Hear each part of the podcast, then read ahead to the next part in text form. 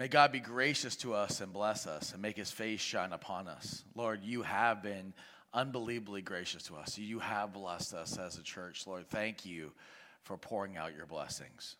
That your ways may be known on earth, your salvation among all nations. Yes, Lord, as the message goes out online to all the different corners of the earth, Lord, we pray that your gospel uh, would go out and many people would come to know you and that salvation would come to all the nations.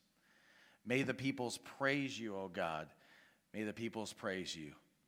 May we be a people that come and praise you, and we thank you for all the ways that you have worked in and through our lives, God. May the nations be glad and sing for joy, for you rule the peoples justly and you guide the nations of the earth. Yes, Lord, may we be the people that are glad because we know you. Even in the midst of chaos and confusion, in the midst of this virus, we still can know your goodness and your grace. So help us be glad and be filled with joy. May the peoples praise you, O God. May all the peoples praise you. Then the land will yield its harvest, and God our God will bless us. God will bless us, and all the ends of the earth will fear him. Yes, God. Help us to be reminded that even though people have fear of this virus, the thing that we really should fear is you. You are all powerful, you are almighty, and it's a, it's a healthy fear to be uh, fearful of our Lord because you are in control and you are almighty and you are all powerful. And so I pray, God, as we continue to open your word this morning, I pray that you would speak to us with the power of your spirit. In Jesus' name, amen. Amen. So, as we've been going through Genesis, I've been trying to share with you a couple of uh, really uh, deep thoughts and uh, deep questions for you. So, I have a couple of those for you this morning. Uh, one is what do they call a pastor in Germany? Do you know? A German shepherd. If you can't hear at home what they said, they said this. Okay. And one more, one more. I think you'll like this one even better. What is a salesman's favorite scripture passage? The Great Commission. They like that one, right? Okay, there you go. All right. So, we're talking about prosperity uh, this morning. When I was doing those jokes when no one was here, I didn't actually get the actual feedback, and now getting the actual feedback from people, I think I'm going to stop doing those jokes from now on. Charles Swindoll says that for every nine people in the Bible who can handle adversity, there's only one who can handle prosperity. And uh, I see that too in my life as a pastor. As you're doing marriage vows with people, officiating people's wedding, there's a top line and a bottom line, right? It says for better or for worse, sickness and health. And a lot of people think that you need to say those vows for the times of adversity. And certainly we're going through a time of adversity now, and it does test us a little bit. But what I see is that most people struggle in their marriages, they struggle in their lives when there's actually prosperity in their lives. And we see that in Scripture. We see that in our own country, don't we? I mean, we've been through a Great Depression, we've been through uh, multiple world wars, and we're going through this virus. And there's something that rises up within us when we're going through adversity. But I think being a country of so much prosperity, that sometimes it's really difficult to pass that test. And this is not a message this morning as we go through Genesis 13 about the evils of uh, being rich and about how it's so great to be poor. That's not what it's about but it's about us understanding and seeing how Abram t- passed the test of prosperity and how we can do all things through Christ who strengthens us too. Uh, it's interesting with all the different uh, lottery winners that have happened over the years that uh, many lottery winners end up uh, blowing all their money. They end up uh, going through really difficult things. And the National Endowment of Financial Education said about 70% of people who suddenly receive a windfall of cash will lose it within the first few years. And one of the lottery winners in Long Island, Donna Micken, she said she considered herself a happy person before she won. She said, when we, when we won the lottery, my inner dialogue became manic. I became more concentrated about how I was being judged and perceived, not realizing I was the one doing the judging in the first place. If you ask me, my life was hijacked by the lottery. See, the test of prosperity is really, really difficult to pass.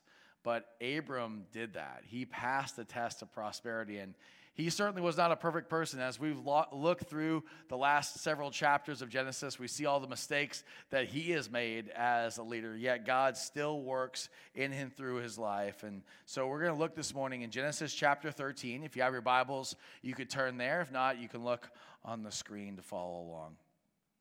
So Abram went up from Egypt to the Negev with his wife and everything he had, and Lot went with him. Abram had become very wealthy in livestock and in silver and gold. From the Negev, he went to the from place to place until he came to Bethel, the place between Bethel and Ai, where his tent had been earlier when he had first built an altar. There, Abram called on the name of the Lord. Now, Lot, who was moving about with Abram, also had flocks and herds and tents. But the land could not support them while they stayed together, for their possessions were so great that they were not able to stay together. And quarreling arose from Abram's herdsmen and herdsmen of Lot. And the Canaanites and the per- Perizzites were also living in the land at that time. So Abram said to Lot, Let's not have any quarreling between you and me, or between your herdsmen and mine, for we are brothers. Is not the whole land before you? Let us part company. If you go to the left, I'll go to the right. If you go to the right, I'll go to the left. Lot looked up and saw the whole plain of the Jordan was well watered, like the garden of the Lord, like the land of Egypt t- toward Zoar. This was before the Lord destroyed Sodom, destroyed Sodom and Gomorrah. So Lot chose for himself the whole plain of the Jordan and set out towards the east. The two men parted company. Abram lived in the land of Canaan, while Lot lived among the cities of the plain and pitched its tents near Sodom. Now the men of Sodom were wicked and were sinning greatly against the Lord.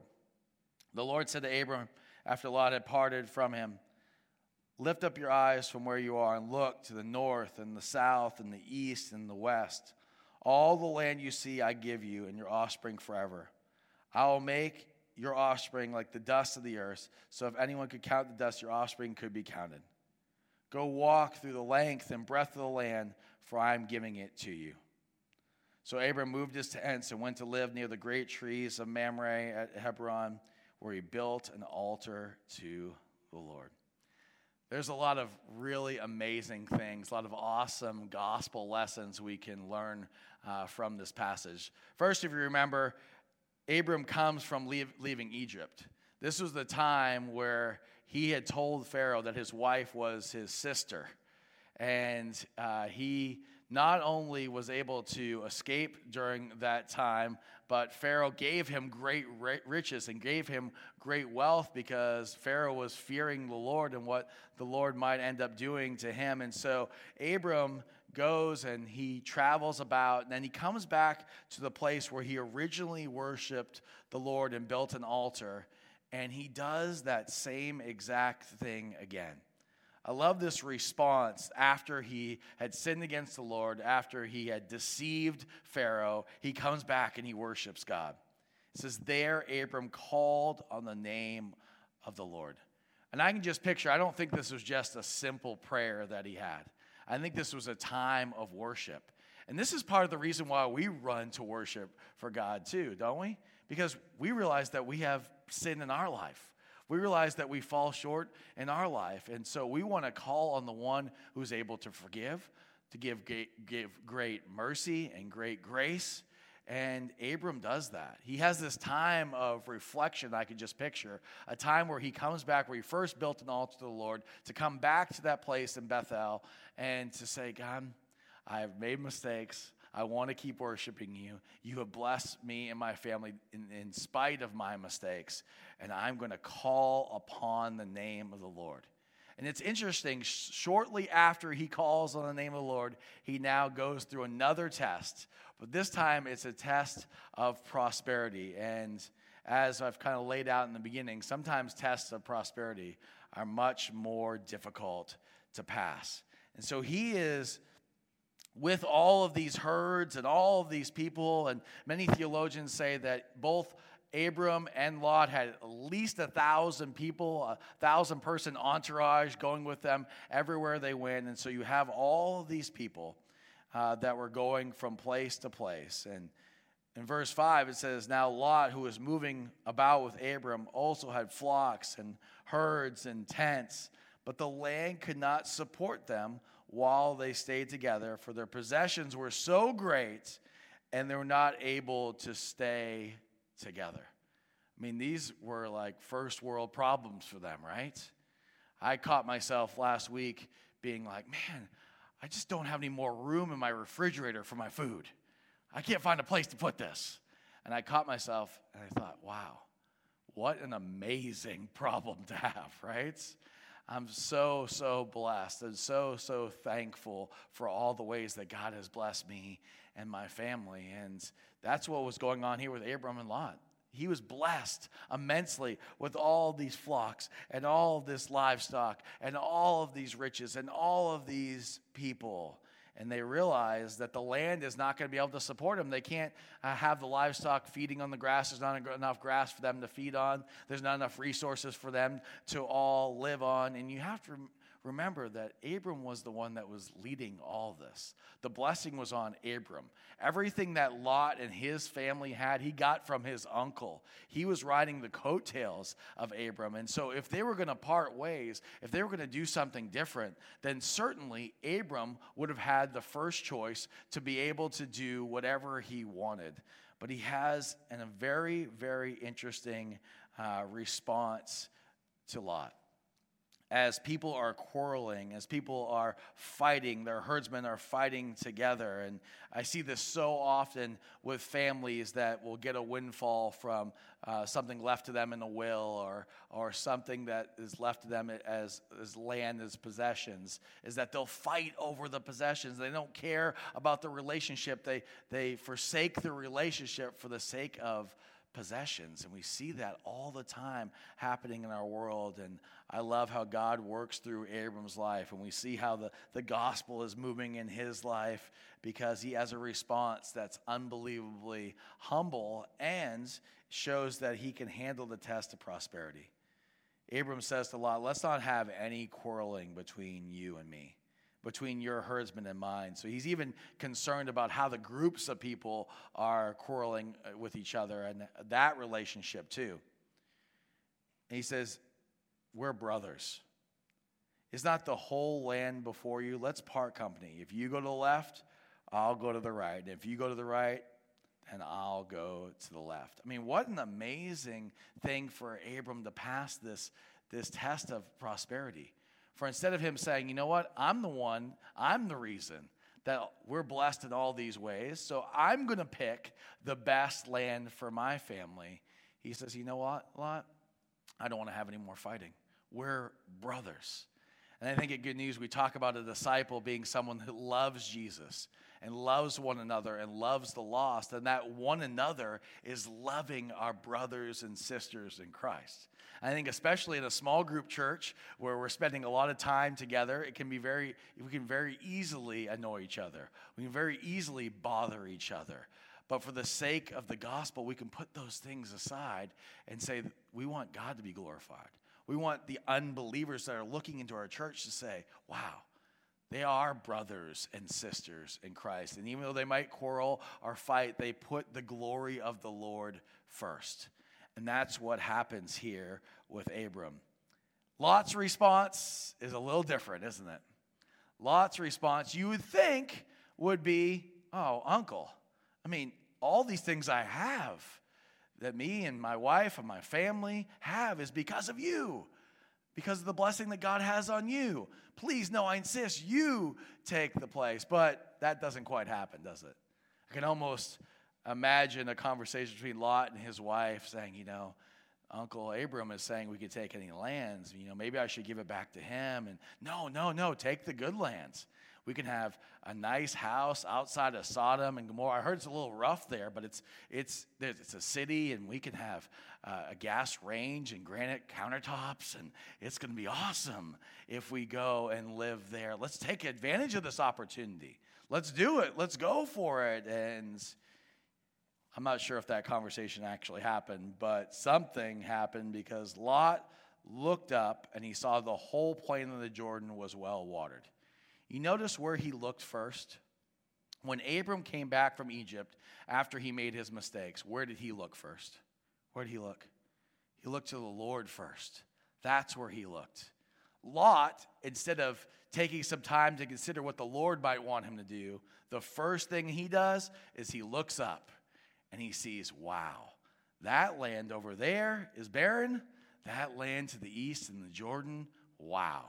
That is a landfill of milk and honey. And that's where I want to go. He doesn't even consider what the Lord might want him to do. And when I first read this, I thought, man, what a knucklehead Lot is. I mean, he doesn't even consider what the Lord wants.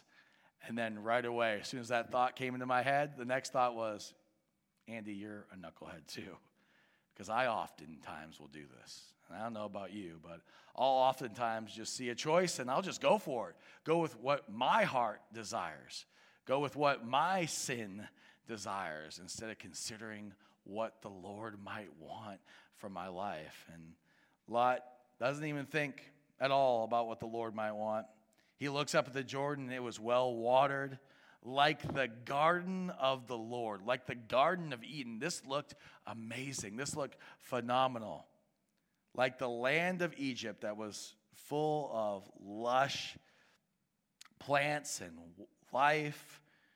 This is before the Lord destroyed Sodom and Gomorrah. So Lot chose for himself the whole plain of the Jordan and set out toward the east. As Abram passes this test of prosperity with flying colors, Lot completely fails, doesn't he?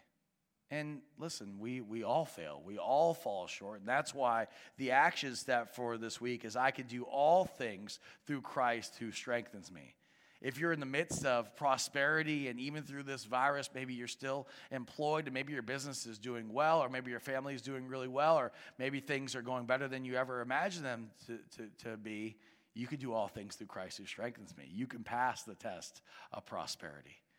If things are not going so well, maybe you're going through a really rough patch, like I know a lot of people in our church and our community are.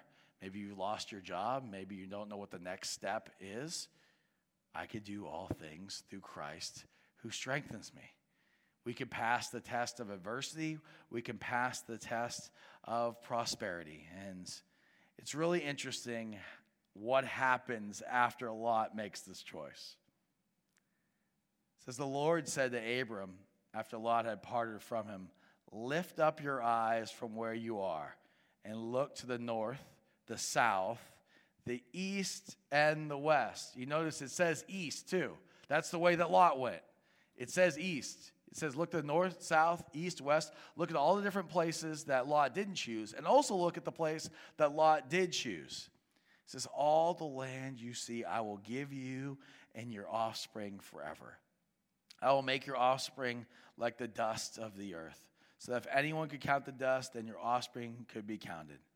Go and walk the length of the breadth of the land, for I am giving you. See, Abram made a choice to honor God. And it isn't like God is a genie in the bottle. It isn't like every single time we make a choice to honor Him, He's just going to pour out financial blessings. But He does pour out spiritual blessings on us when we follow after Him. When we follow after Him, we know that we're making choices to honor and glorify Him. When we make those choices to do that, we know we're always making the choices that are the right choice. And Abraham, Abraham does that. He makes that choice, and then God blesses him. And then Abram's response, once again, is to worship. And that's why we should run together to worship uh, in our building or online because we realize that even in the midst of all of our trouble, even in the midst of all of our sin, that God is good. So Abram moved his tents and went to live near the great trees of Mamre at Hebron, where he built an altar to the Lord. I love his response. And listen, I'm not telling you to be like Abram because Abram failed in many ways. What we need to be like and model our lives like is model our lives to being gospel centered people, to being Christ confidence, to have Christ confidence in our life. I think that most people in the United States imagine their prosperity to be 95% their effort and then maybe 5% God. But I think it would be a lot better for all of us if we flip those numbers at the very least and realize that we need to be Christ confident, that any prosperity that we have is the majority of what God did in our lives and how He's working in and through us. Many of you have seen these famous pictures of a turtle on a fence post, right? When a turtle is on a fence post, you know that someone put that turtle there, right? That turtle didn't get up on that fence post by himself. And that's what I think about any prosperity that we might have in our life. That turtle is on that fence post because someone put it there. You ever think about your life? You ever think about you being born here in America? Are you living here in World Golf Village? You could have been born at any time and at any place. Do you realize how amazing God is in your life that you're sitting here in a church in World Golf Village, even though you're social distanced? You're sitting here worshiping God, or you're at home and you're sitting on a couch and you actually have internet and you have air conditioning and you're able to enjoy a message. You could have been born anywhere. You could have been born as a woman 200 years ago in Pakistan. Your life would have been unbelievably different we all of us, even though many of us don't consider ourselves rich, we all, all of us have to pass the test of prosperity living here in World Golf Village, Florida. I mean, think about it. Think about what our community is named World Golf Village. I mean, that just screams prosperity, right? We live in a village dedicated to golf. That's where we live. We're called to pass this test of prosperity, and there's no way that we can do it on our own. We desperately need to be Christ confident. We desperately need to count on Christ showing up in our lives, that we can do all things through Christ who gives us strength. Because the bottom line is the more opportunities that we have, the more trouble that we can get into right? I mean, the number one uh, factor whether a man is unfaithful to his wife is opportunity. I mean, you look at all these stars, like someone like Tiger Woods. I mean, you think about all the opportunities he had to be unfaithful, and he fell into that. Think about all the distractions that we have. When when 9/11 happens, people came running back to the church. When there was adversity, I remember that uh, prayer meeting that we had on Wednesday. At the time, we used to meet uh, at, in, for prayer every Wednesday morning at 6 a.m. And we usually have maybe a dozen people. That would be a, a big crowd.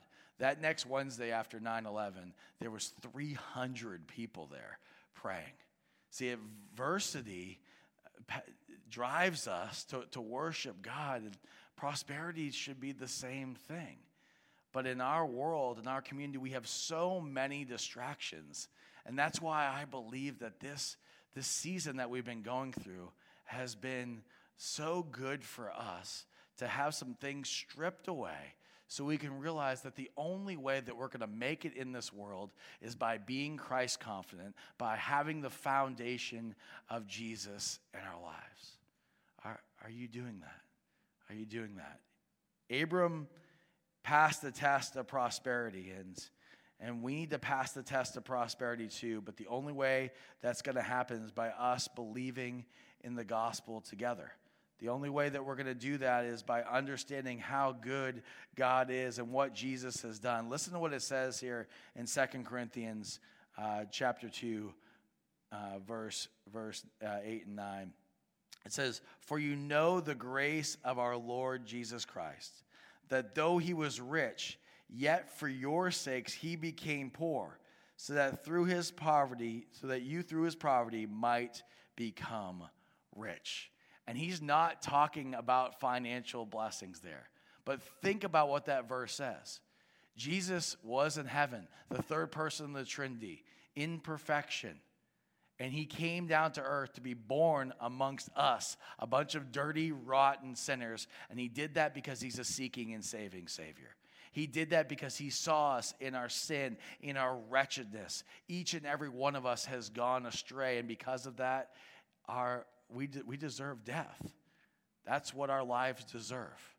But he became poor and lived among us and lived a perfect life and died on a cross for the sake of us.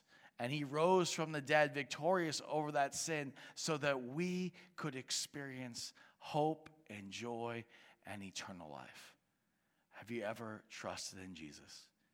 If you've trusted in Jesus, you're the richest person that I know. You're rich in spiritual blessings. You have an eternal perspective that no matter what happens on this earth, if COVID 19 happens, there's a second wave of it that happens, there's unemployment that happens, there's suffering that happens, you know where the foundation of joy and peace is, and that's in Jesus Christ. If you've never accepted Jesus Christ as your Lord and Savior, won't you do that this morning? My heart literally breaks for you, breaks for you because you don't know where to find peace. You don't know where to find true riches. You've been trying to fill up your life with all kinds of different things, but everything minus Jesus equals nothing.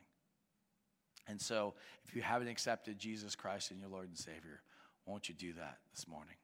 Won't you do that? Won't you be Christ confident? It's the most important thing that you can do. And if you have accepted Jesus as your Lord and Savior, then you can know how easy it is for you to fall into sin.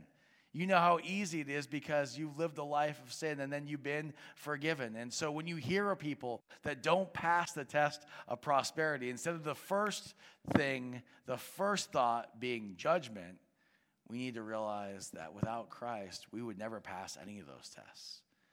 Without God working in Abram's life, there's no way that he would ever have passed any of the tests that, that God uh, gave him. For us, we can be Christ confident. I believe that we can enjoy life so much more when we realize that God is the one who blesses us, that we're satisfied in Him that we're satisfied in the blessings that He gives us, that we're satisfied in all the ways that He has uh, given us spiritual blessings and material blessings. Listen to what it says here in 1 Timothy uh, chapter 6, verse 17 here in closing. It says, Command those who are rich in this present world not to be arrogant or to put their hope in wealth, which is so uncertain but to put their hope in God, who richly provides us with everything for our enjoyment. Listen, we know through this season that prosperity, that riches of this world, they come and go very quick, don't they? Nobody could have ever predicted six months ago that we'd have all these businesses be closed. We'd have record numbers of unemployment. This world that we live in is very, very uncertain. But the world, the, the God that we worship is very certain. The God that we come to, the God that we count on, the confidence that we have in Christ can be a firm foundation. So if a test of adversity comes our way, a test of prosperity comes our way, we know where our foundation is. And our foundation is in the Lord Jesus Christ. Let's run to him. Let's pray together. Lord, I am so grateful and so thankful that we can be Christ confident in you. The only way that Abram was able to pass all these tests that he was under was because of you working in his life. The only way that we can pass the test of prosperity in our lives is to be Christ confident. The only way that when adversity comes that we don't fall apart, that we don't completely break down is because of you, King Jesus. And so I pray right now for our world. I pray right now for our community. Lord, help us to be the salt and light. Help us to not fall into the ways of the world, but to help the world run to the only hope that there is for this entire universe, and that's you, King Jesus. Lord, I pray that we would run to the King of Kings and the Lord of Lords. And when tests of prosperity come and tests of adversity come, we remember what our foundation is that our foundation is in the one who never changes you, King Jesus. Amen.